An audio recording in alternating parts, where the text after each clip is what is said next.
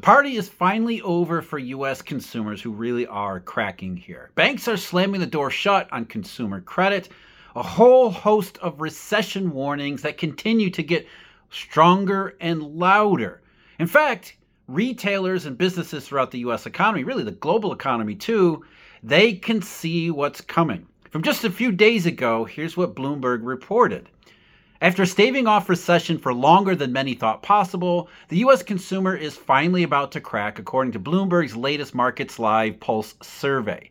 More than half of the 526 respondents said that personal consumption, the most important driver of economic growth, will shrink in early 2024, which would be the first quarterly decline since the onset of the pandemic.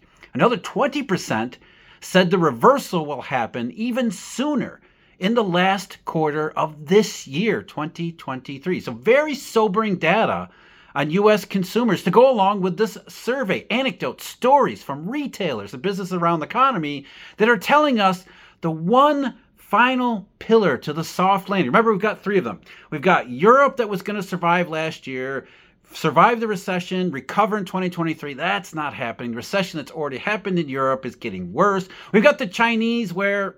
enough said. China, yuan, the economic struggles are clear enough there, which left us with basically U.S. labor market. Strong labor market, therefore strong consumers, and strong consumers mean soft landing, resilient economy, all of that. But if consumers are starting to go, and the labor market is becoming more questionable because of everything that we've seen in the global economy, globally synchronized actually happens, where are we to put anything on the soft landing scenario? There's more data, there's more stories, cyclical warnings aplenty here today. But first, I'm Jeff, this is Eurodollar University, and you may have noticed that I'm not in my usual place. I'm actually in Leeds in the United Kingdom, attending a conference, the 35th annual conference for the European Association of Evolutionary Political Economics. And I'm here at this conference presenting one of the keynote speeches for our panel sessions, which are devoted to the global dollar system. See, I'm not just some talking head on YouTube talking about macroeconomics and occasionally some monetary stuff. I'm actually presenting the Eurodollar story to a group of academics, trying to get them to understand what it is that we try to get everyone else to understand through YouTube and other means. Putting my words where my mouth is, that kind of a thing. For most of the mainstream focus, it's always on the Federal Reserve and bank reserves, and maybe they should start looking at the monetary system. And by monetary system, we mean the Eurodollar, not just the university here, but to get university professors, to get university scholars to go deeper into the Eurodollar story, because we believe there is a lot to it. So thank you again to the European Association of Evolutionary Political Economists or Economics for sponsoring this conference and inviting me to attend and give a presentation and a speech on the topic of the Eurodollar system. I'll let you know how it all works out. But back to where we were with the U.S. economy. And the U.S. economy is increasingly in much trouble. Let's go back to Bloomberg last month of talking about retailer reports who were talking about consumers not living up to all the excitement. Walmart, Target, and Home Depot all topped Wall Street's profit estimates in the second quarters, which ended in late July. And that way, at least, the results reinforce the picture of a resilient consumer after U.S. retail sales last month beat expectations. Talking about July. But there were signs of weakness for retailers, too, and executives were at pains to share their worries for the rest of the year. Consumers have yet to regain their appetites for big-ticket items and non-essentials, and that dragged down sales at Target and Home Depot despite their better-than-expected profits.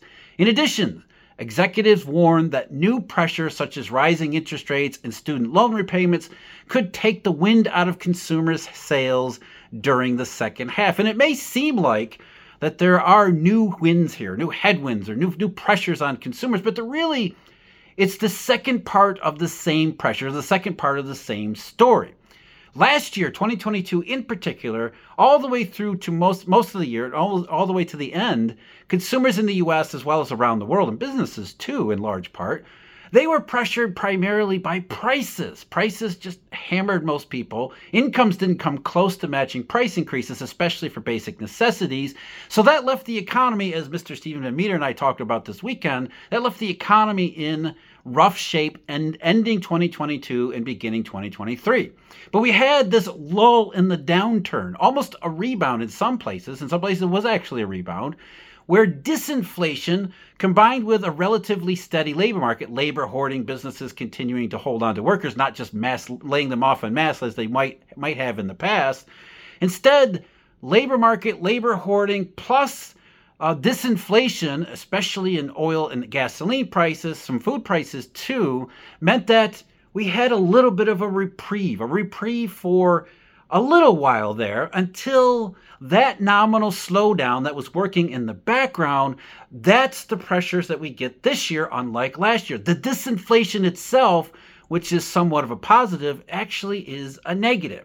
As we've been saying all along, it isn't good news that the quote-unquote inflation is disappearing. That's actually the bad news, that the global economy in nominal terms is actually slowing down too. And now we have to face the consequences where we no longer have those nominal tailwinds, because they were tailwinds initially, keeping spending and labor markets and business revenues and retailers all happy at the same time.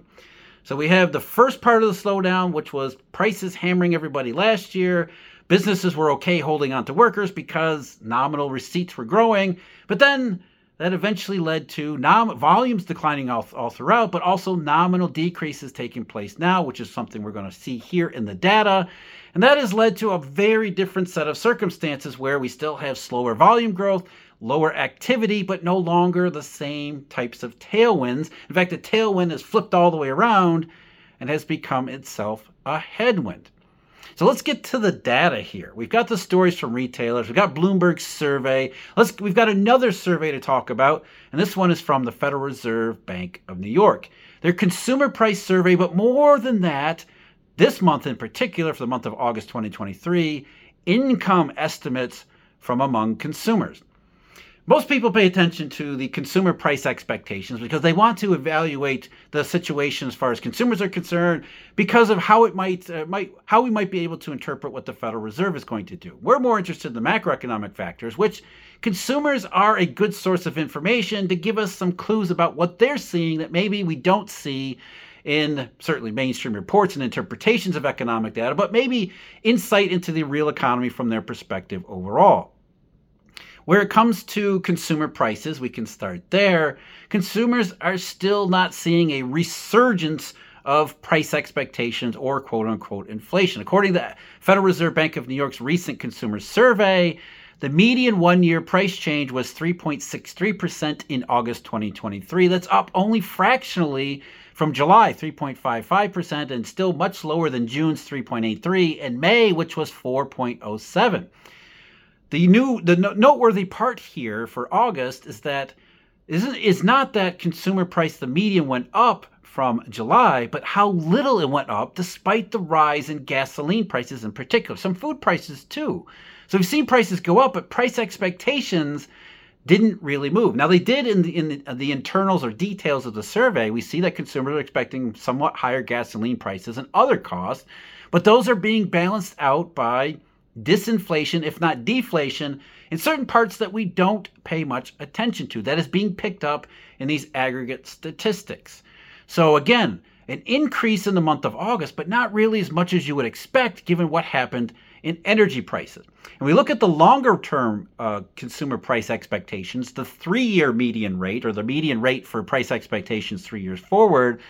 That was 2.79% in August, down from 2.91% in July and 2.95% in June. That's the lowest actually for the 3-year median since March, and it's about the same as late 2020 or 2017, early 2018, or if you prefer, the middle of 2019, the last time before the pandemic, we were talking about inverted curves and recessions and disinflation there too. So longer run consumer price expectations have actually dropped down again, despite the rise in gasoline, which echoes in some part here what we've talked about recently in TIPS. That is lower or at least diverging consumer or market price expectations from WTI and oil. Maybe consumers are getting the sense, like the Treasury market, that this latest rise in oil prices, it's not going to end well. But as I said, the biggest part here is consumer income expectations. According to the Federal Reserve study, Federal Reserve survey, income expectations, the median for income expectations 1 year ahead for the month of August, 2.94%. That was after 3.19% both July as well as June. That's the first time the median fell below 3% since August of 2021. And the reason why, and this might be the most important part of the entire survey, the 25th percentile, that was down to 0.86%. So the lower income quartiles, the lower income quartile, under 1%. That's not good. But again, the biggest part here is the upper quartile. The 75th percentile fell to 5.58% from 6.47% in July. But it was 8.37% as far back as December. So you've got almost a 3 percentage point drop from December through August. And that's the upper ends of the income expectations, which is consistent with everything that we've said here. The nominal economy is slowing, which means nominal incomes are slowing, which means what retailers are telling us about the nominal economy.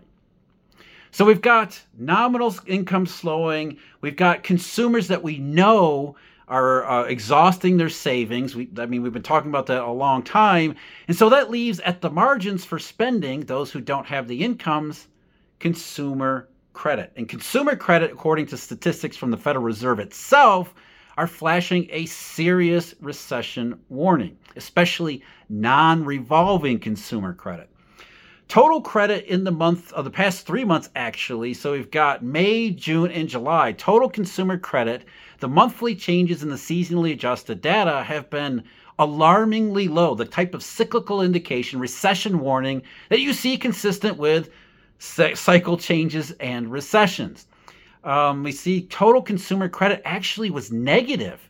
The monthly change, the seasonally adjusted monthly change was negative according to newly revised data for the month of May.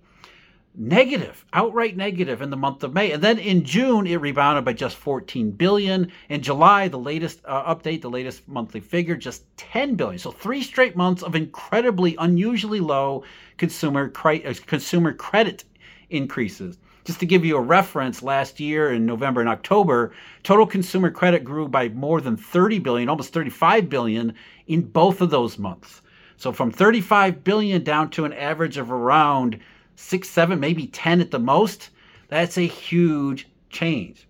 One of the reasons why is credit cards.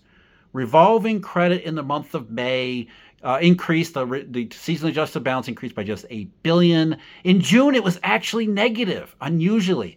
Minus 871 million. And then July, we had another increase, but 9.6 billion. Typically, it's been around 10 to 15 billion last year and the first part of this year. So a slowdown, a dramatic slowdown in revolving credit. So another potential cyclical indication there. But the big one, on top of consumer income expectations, consumers' non-revolving credit balances. Again, seasonally adjusted monthly changes. For the month of May, initially, the Federal Reserve had estimated that non-revolving credit increased by 8 billion in May. Now they think it fell by 8 billion. So again, May shows up as a big negative month and potentially a real trend change here. The monthly change rebounded in June by almost 15 billion, which is not great, not a huge number. And then July again, although non-revolving credit increased by 772 million, that's basically flat.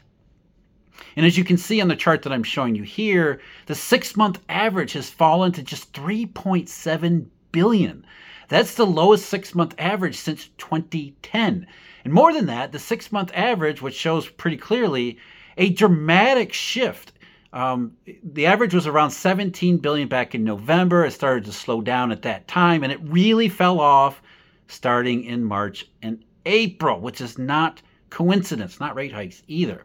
So we have a dramatic slowdown in non-revolving credit that you can see is absolutely consistent with economies heading toward recession. So we put all of these things together. We've got the slowing nominal economy that consumers are picking up as really slowing income potential, especially at the top ends of the income spectrum, but also problems at the bottom ends.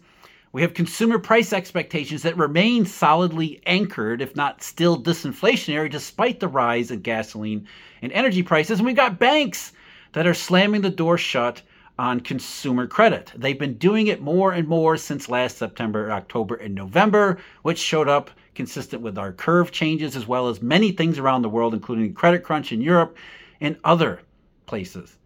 So it's a consistent picture of an economy shifting toward where consumers running out of options to maintain that third pillar behind, or underneath really, the soft landing. Europe heading toward recession, China's a mess, and now we can ill afford consumers to finally have cracked. If you want to see more about good cyclical indications, I got it at the video link below me. As always, I thank you very much for joining me here in the UK. Thank you again to the EAEPE, and I'll see you all again next time. Take care.